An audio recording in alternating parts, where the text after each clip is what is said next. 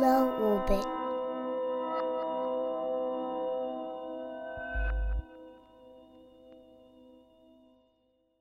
This is episode three of The Order of Death. If you'd like to start at the beginning, just back up a little bit in the feed and start with episode one A Driveway in Denver.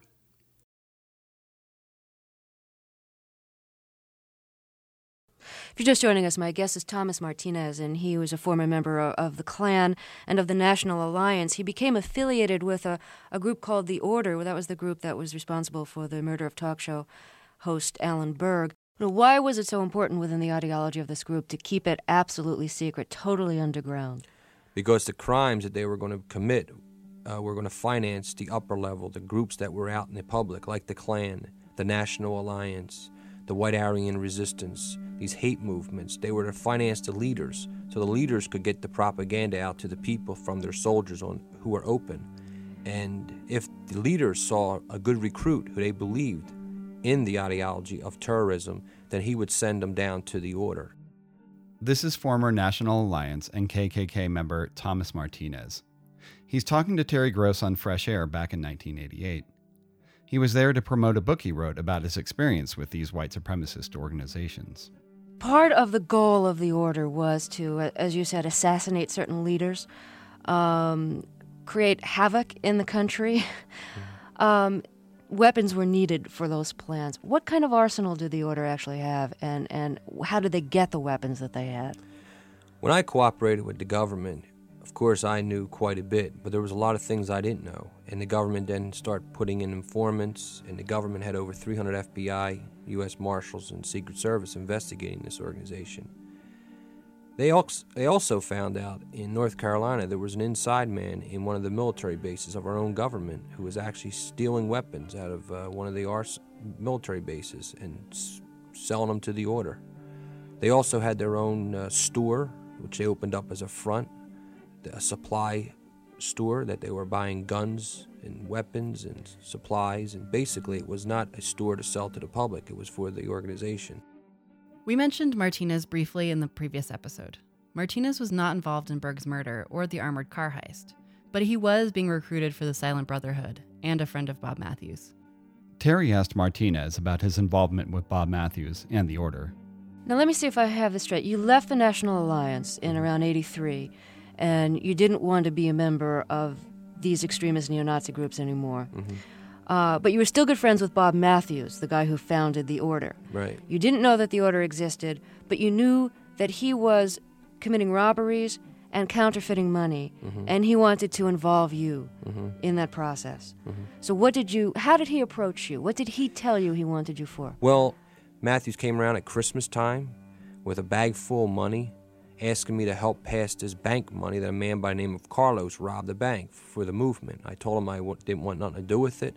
It was like uh, the next day, you know, come on, buddy, and all this stuff. I'll help you with your roof. And he gave me $500 to have a roofer just come and put plywood up there and put hot tar to preserve the wood till I can get enough. And he conned me into it with money, strictly money. And uh, next thing you know it, he's telling me that there was a counterfeit operation. He could help me out. And I asked him, what's the counterfeit operation's purpose for? And the counterfeiting, he said, was to try to get people like myself and others who are willing to move out of the cities and buy some businesses, and that'll be it. And to be honest with you, as I sit here today, you know, it was four years ago this happened. It was very stupid, very weak, and gullible.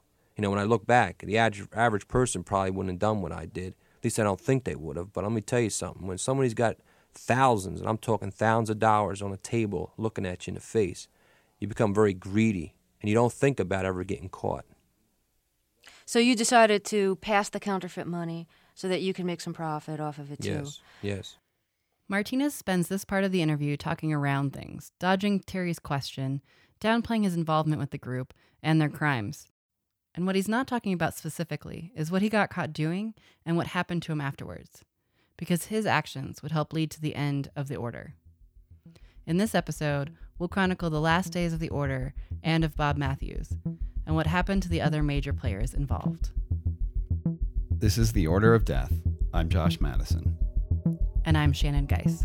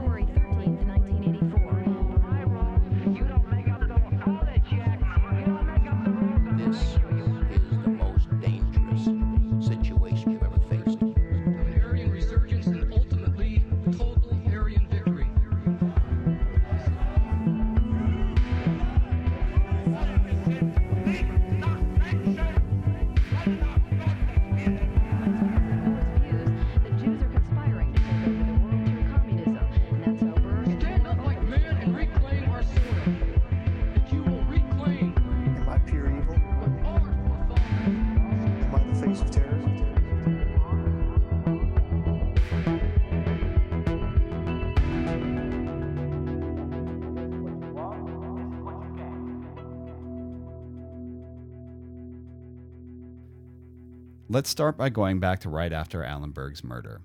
After laying low in a hotel out on I 70 for a few days, David Lane, Bob Mathews, and Bruce Pierce went their separate ways, with most of them heading home, except for Lane.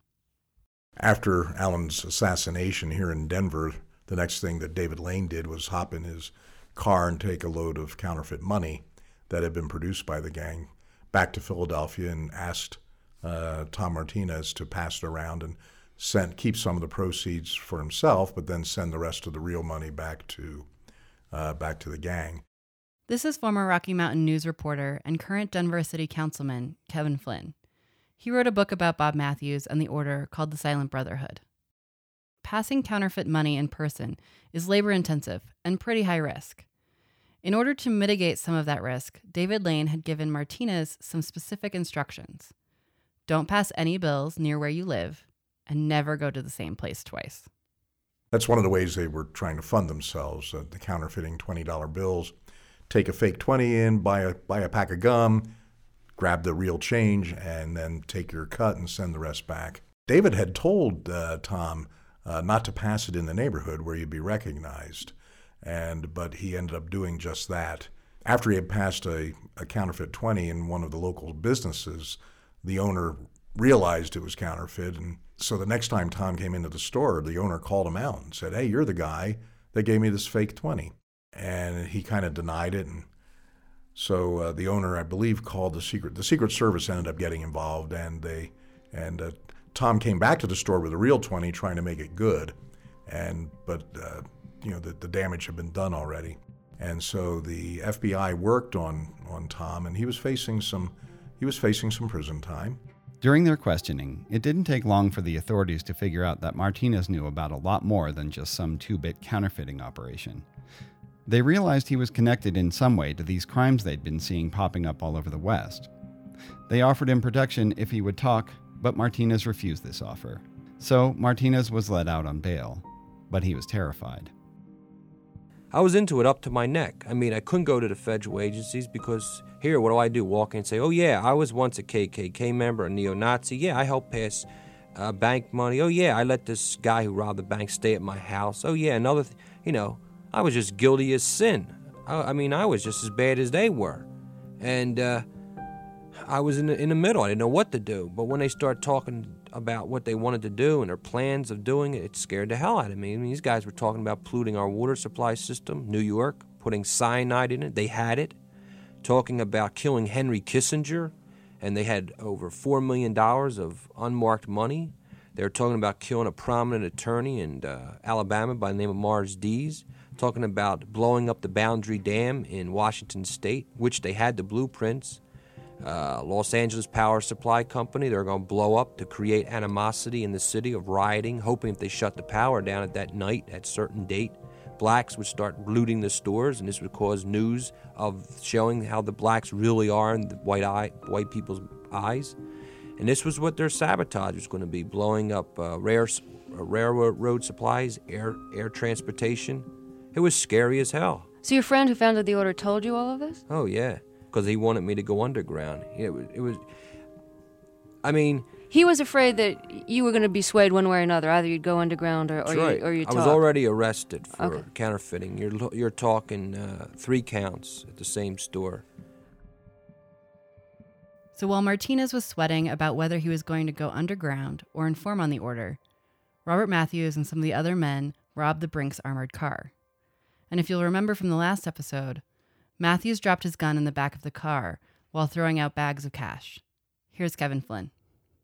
And it was a gun that had been acquired by one of the gang members a couple years earlier, before any of this involvement. And he had bought it under his real name. And so when the FBI ran the uh, the background on this particular gun, ran the numbers, came back with the with the name of the person who had bought it, and they started looking into this guy, and that's what gave them all the known associates and really put them on the trail. I call that gun, the dropping of that gun in the back of the Brinks truck by Bob Mathews.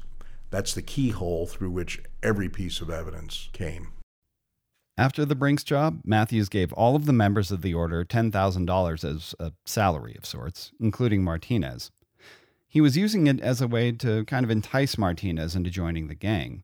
But Martinez put things together, and he knew where Mathews got that $10,000. and that worried him because at that point, Mathews had already had a member of the order killed who he felt couldn't be trusted. Someone within their circle was talking. He was he would get drunk and he would talk in the local bars up in in the up in the Hayden Lake area, and they said we can't put up with this. So they took him out in the woods and they killed him. And the guy, the, the two people who killed him, are in prison. And they will probably never get out. Mathews had Martinez come out to Portland, Oregon. He wanted Martinez to do a voice stress analysis test to prove that he wasn't lying about anything. During this time, Mathews also tried to convince Martinez to go underground and run away from the feds. Martinez managed to talk his way out of taking the test and going underground, and he left Mathews in Portland to go back to his trial in Philadelphia. But right before his trial started, his lawyer confronted him about what the FBI had on him. His lawyer said that the FBI could tie him to significant criminal activity out west, including robbery of an armored car. Martinez realized that he couldn't do this. He was a racist, sure, but he wasn't a true believer. He wasn't ready to put his life on the line or go to prison for this cause. He decided to talk to the FBI about what he knew. Here's Terry Gross again. Thomas Martinez is my guest, and we were just about to get into your decision to inform for the FBI. Uh, why, did, why did you go that way instead of going underground? Well, October the 1st, the day of my trial, in front of one of the toughest judges in Philadelphia, Judge Van Artstown, uh, I knew right now that the Boundary Dam and another dam was going to go up. Besides that, the biggest heist in the world was going to be pulled off. That was 30 to 50 million dollars. That money was going to be stolen out of San Francisco. There was a clean shipment of money from Hawaii apparently coming in. They would have got away with it because the, the order had two managers inside Brinks who had the blueprints of the building. 30 to 50 million dollars in the hands of Bob Mathews and his followers. They could have bought mercenaries. They could have bought the average guy off the street to do their dirty work of planting bombs all over. I mean, these guys have planted a couple bombs in synagogues. They uh, they murdered three people. Just in one year's time, they robbed three armored cars, a few banks, a few stores, blew up a porno store. I mean, the list goes on and on and on as I as I discuss about this. Uh, it scared me, so I walked in with no immunity, and I said I want to talk to somebody. And I didn't know what was going to be thrown at me. I could have been sentenced to two, three years, whatever. And I couldn't handle it no more because my nerves were shot. I lost a lot of weight. I was taking Valiums. I mean, I couldn't, I couldn't handle the stuff I knew was going to happen. And when I went in there, I sat there and I talked to the Secret Service, and they told me to hold. They couldn't believe what I knew. And they brought the FBI right in to investigate this. And uh, from that day of cooperation, there was over 300 FBI agents called in from Washington to investigate this group. And everything I said they was found out was the truth. So Martinez leads the FBI to the Capri Motel in Portland, Oregon, where Mathews was hiding out with Gary Yarborough. I told the FBI I will lead them to Mathews under two conditions that they wouldn't reveal my involvement because I'd be a dead man, and that no one would get hurt, not even Mathews. They agreed. I led them to Portland, Oregon. Uh, before that, I led them to Gary Yarborough, the man who actually was had the murder weapon that killed Alan Berg. He got away. He shot it out with the FBI in Idaho and got away. And he ended up at this motel with Mathews. But the thing is, Mathews lied to me. He said he was alone and he was surveilling this airport out, and he picked up FBI surveillance, which he thought. And as I got in the car, this Yarborough, who I'd never met, got in behind me and put a machine gun on me with a silencer, and they took off in the streets of Portland. And as we did, they pulled hand grenades out and had them on the side of their seats. And they watched if this car would pull out, and it turned out it was an FBI was following us. And uh, they lost the FBI in Portland. It was real bad weather. It was raining like cats and dogs out there, and they took me in this wooded area dead end out in the woods in his car. And I'll be honest with you, I thought I was a dead man because they murdered one of their own just prior to that and took him in the woods and killed him and buried his body. And as I went out there, I had no choice but to stay in the car because I thought about jumping out the car, but he was driving so fast, I had I just had to stay put. And uh, they went in the woods and just shut the lights off for this car and waited to see if this car that pulled out of the uh, airport would come down. And thank God it didn't. The FBI lost me. So uh, the following day, as we go back to this motel to move the story up a little, there was a gun uh, eruption there, which wasn't planned by the FBI. But Mathews come out of his room towards my room to, to get me, and uh, an FBI agent was shot. The manager of the motel was shot. Yarborough was captured. but Mathews was shot in the hand and, and escaped. Here's Mathews describing the events at the motel in his own words in a letter he penned right after these events. The incompetence of these gun toting bureaucrats never ceases to amaze me, especially after their attempted ambush and murder of myself in a Portland motel. First, let me say that the FBI was not there to arrest Gary, but to ambush me. They didn't even know that Gary was in the room. The only reason they were able to find me was because a trusted friend in room 14 was actually a traitor and an informant. The FBI has vast resources and the latest technology, but with the quality of their agents is going downhill with every new recruit. That's because most of the best white men in this country are starting to realize that to be an FBI agent is to be nothing more than a mercenary for the ADL and Tel Aviv. When I stopped out of my motel room that morning, a gang of armed men came running at me. None of the men had uniforms on, and the only thing they said was, Stop, you bastard!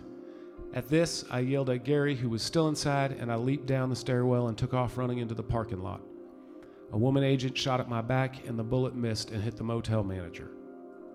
I rounded the corner of the motel and took off down the hill into a residential area. After running for two blocks, I decided to quit being the hunted and become the hunter. I drew my gun and I waited behind a concrete wall for the agents to draw near. When I aimed my gun at the closest agent, I saw the handsome face of a young white man, and I lowered my aim to his knees and foot. Had I not done so, I would have killed both agents and still had the use of my hand, which is now mangled beyond repair and which I might very well lose altogether. That is the last time I will ever give quarter. As for the traitor in room 14, we will eventually find him. If it takes 10 years and we have to travel to the far ends of the earth, we will find him. And true to our oath, when we do find him, we will remove his head from his body. After the incident at the motel in Oregon, Mathews escaped to Whidbey Island, Washington. Whidbey Island is located about 30 miles north of Seattle at the edge of Puget Sound. The island is a lush, quiet, bucolic place. It's about 37 miles long and has only about 67,000 residents, most of which are rural.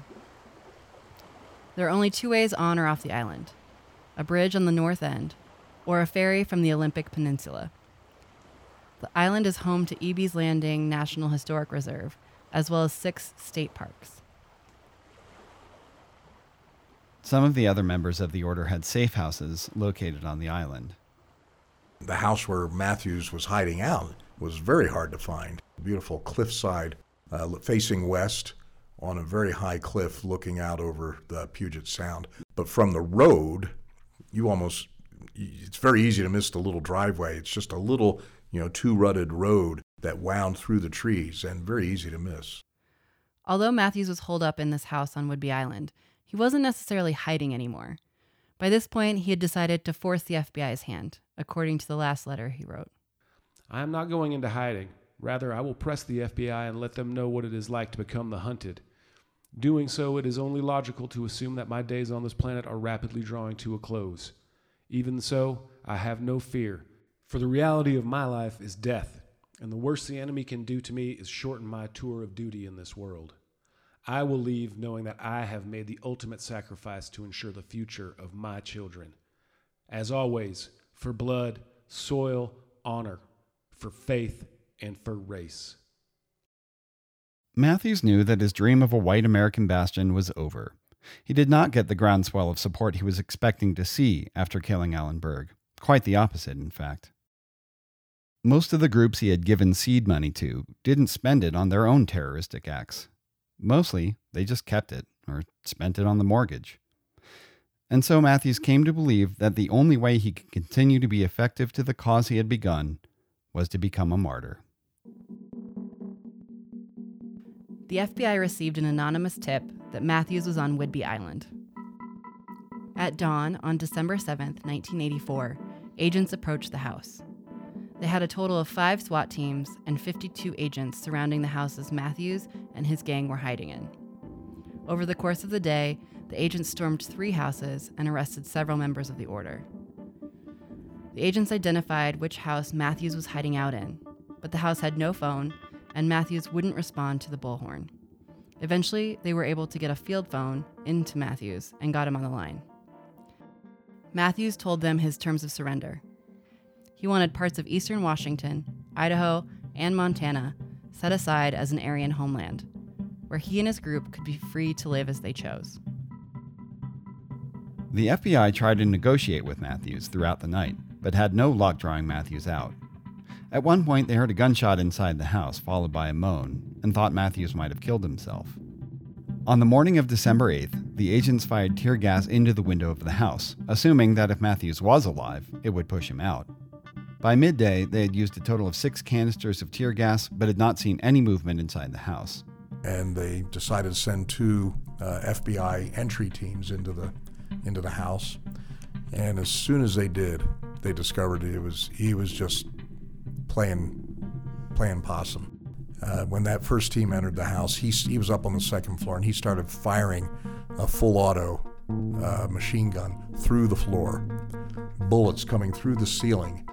How these FBI agents left that first floor without a scratch they they're just amazing because it was coming like uh, Bob was doing a zigzag pattern, like a Z, down you know down through the floors, just doing Z's to try to do you know try to catch people in a crossfire. At 6 p.m., helicopters dropped flares onto the house.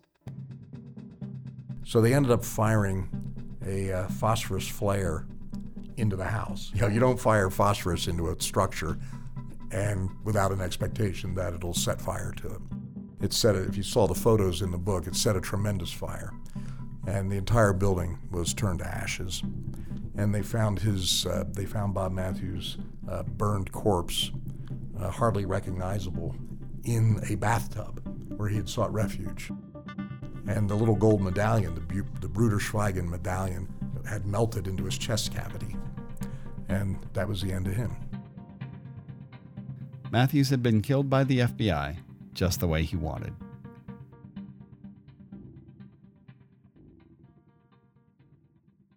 Although some members tried to keep the Silent Brotherhood going, Mathews' death really spelled the end of the group. After the shootout in Washington, the FBI started arresting members of the order. Gary Yarborough was arrested during the Capri Motel raid just before the events on Whidbey Island. It was in his house that the MAC 10 used to kill Berg was found. David Lane was arrested a few months later on March 30th, 1985, in Winston-Salem, North Carolina, on counterfeiting charges. Bruce Pierce was arrested earlier that same week in Georgia. Both were named as suspects in the Alan Berg murder. On April 15, 1985, after a 15 month federal investigation, a federal grand jury issued a 21 count racketeering and conspiracy indictment against 23 members of the Silent Brotherhood. The gang was accused of three armored car robberies, two murders, counterfeitings, bombings, arsons, bank robberies, and other crimes. The members of the order were charged under the RICO Act. The RICO Act is the Racketeer Influence and Corrupt Organizations Act. It was passed in 1970 and allows for the leader of an organization to be tried for crimes they ordered others to do. While its original use in the 1970s was to prosecute the mafia, as well as others who were actively engaged in organized crime, its later application has become more widespread. Twelve of the members charged pleaded guilty. Ten went on trial for racketeering and conspiracy in federal court in Seattle, Washington, including Bruce Pierce, David Lane, and Jean Craig. The trial began in September 1985 and lasted 14 weeks. The way racketeering charges work, a defendant needs to be found guilty of at least two of the individual crimes they are accused of in order to be convicted of racketeering. The jury deliberated for just six and a half days. All 10 were found guilty of racketeering and conspiracy. Federal racketeering counts carry penalties of up to 40 years in prison, which is what most of the members received. However, under federal guidelines, they would all be eligible for parole after 10 years.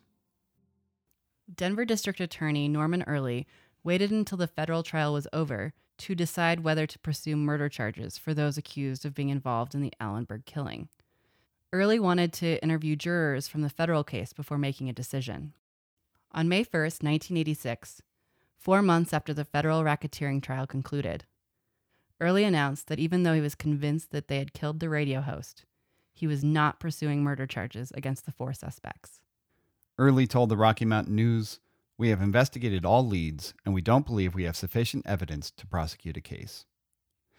Two days later, the Rocky Mountain News reported that federal authorities were upset that Early had decided not to charge anyone with the murder of Alan Berg. Bob Ward, one of the federal prosecutors in the Seattle case, told the paper The guy was murdered because he was Jewish and because he exercised his freedom of speech. They assassinated him with a machine gun for those reasons. With all the evidence that has been uncovered by the Denver Police Department and the FBI, I just can't understand how a prosecutor could simply turn his back on that evidence. Even the foreman of the Seattle jury, Molly Ball, spoke out about the situation, saying that the evidence she heard was sufficient to prove Berg murder charges. Presented with the same evidence we saw here, there is no doubt we would convict for murder, Ball told the Rocky Mountain News. We all urged them to press the murder charges. The reason we agreed to meet with the Denver prosecutors was because we all more or less wanted to do what we could to help them press charges. Federal prosecutors were particularly concerned that with just the racketeering charges, many members of the order could apply for parole in 10 years. I doubt any of them are going to serve the rest of their lives in prison, Bob Miller, the U.S. Attorney in Denver, told the paper. They're going to eventually be out of prison unless something else happens. In Seattle, in the racketeering trial, the assassination of Alan Berg is referenced as one of the predicate acts, one of the criminal acts that constitutes the racketeering, racketeer influenced corrupt organizations prosecution that they were doing called RICO. And so the murder of Berg was a predicate act. So being convicted of racketeering and conspiracy did not convict you of murdering Alan Berg. That was left to the local prosecutors here in Denver. It's pretty well known here in Denver, the district attorney at the time, Norm Early, decided not to uh, prosecute for several reasons. Um, the evidence placing them here was was although it was sufficient to to serve as a predicate act in the RICO trial in Seattle, a state prosecution wasn't a sure uh, conviction. And because there was also the possibility of doing a federal prosecution in Denver, in federal court in Denver for violating Alan Berg's civil rights, uh, I think DA Early thought that that would be the better way to go. The, the last thing that anybody in Denver would have wanted would be to hold a state murder trial and not get a conviction, particularly not get the death penalty for such a high profile crime. And I think there was doubts about the strength of the evidence to achieve uh, conviction and death penalty when you had this backstop of the federal prosecution. Uh, Norm took a lot of criticism for that. We reached out to Norm Early several times, but he declined to respond.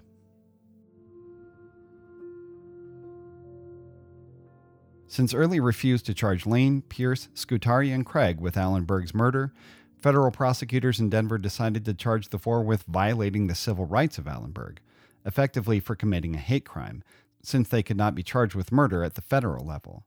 That trial started in October 1987. A month later, on November 17th, Pierce and Lane were convicted of violating Alan Berg's civil rights by killing him, while Craig and Scutari were acquitted. Pierce, the triggerman, and Lane, the getaway driver, were sentenced to 150 years in prison, in addition to their previous racketeering sentences, ensuring that neither would ever get out of prison. However, the federal authorities weren't quite done with the order. In 1988, several members of the order were charged with sedition, including Pierce, Lane, and Scutari, but none of them were convicted for attempting to overthrow the government. Pulling off a criminal conspiracy is really hard to do, the mafia was successful at it while they were being ignored, but once the spotlight hit them, in a lot of cases, things came to an end. And this is no different. The idea that a group can commit a series of crimes across the United States and expect no attention from it seems ridiculous on the face of it, and of course it was. Eventually, mistakes are made, someone gets caught, someone talks, and the whole thing comes crashing down. Attempting the type of criminal conspiracy that would lead to the violent annexation and ethnic cleansing of the Pacific Northwest is, well, it's impossible, really. And we can take some comfort in that. So, Bob Mathews was killed in a standoff with the FBI, and most of the other members of the Silent Brotherhood were in prison for racketeering charges. And two of the four accused of killing Alan Berg, while not charged with murder, would be in prison for the rest of their lives, effectively putting an end to the order. But the story of the Silent Brotherhood doesn't really end there. Next time on The Order of Death, how Robert Mathews' legacy and the ideology of the Order is still influencing white supremacists today. The Order of Death is produced by Josh Madison and Shannon Geis and is edited by Josh Madison. Our theme song is by Matthew Simonson. We had additional music this episode from Kevin Richards and Blue Dot Sessions. Also, very special thanks to our voice actor, Jonathan Brown, for standing in for Robert Mathews. Shannon and I will be at an event at the History Colorado Center along with Lost Highways producers Noel Black and Tyler Hill on October 22nd. We'll have a link to that and to everything else in the show notes. Hope to see you there. And we're doing a little bit more reporting around episode 4, so that's actually going to be delayed by about a week or so, but it is on the way.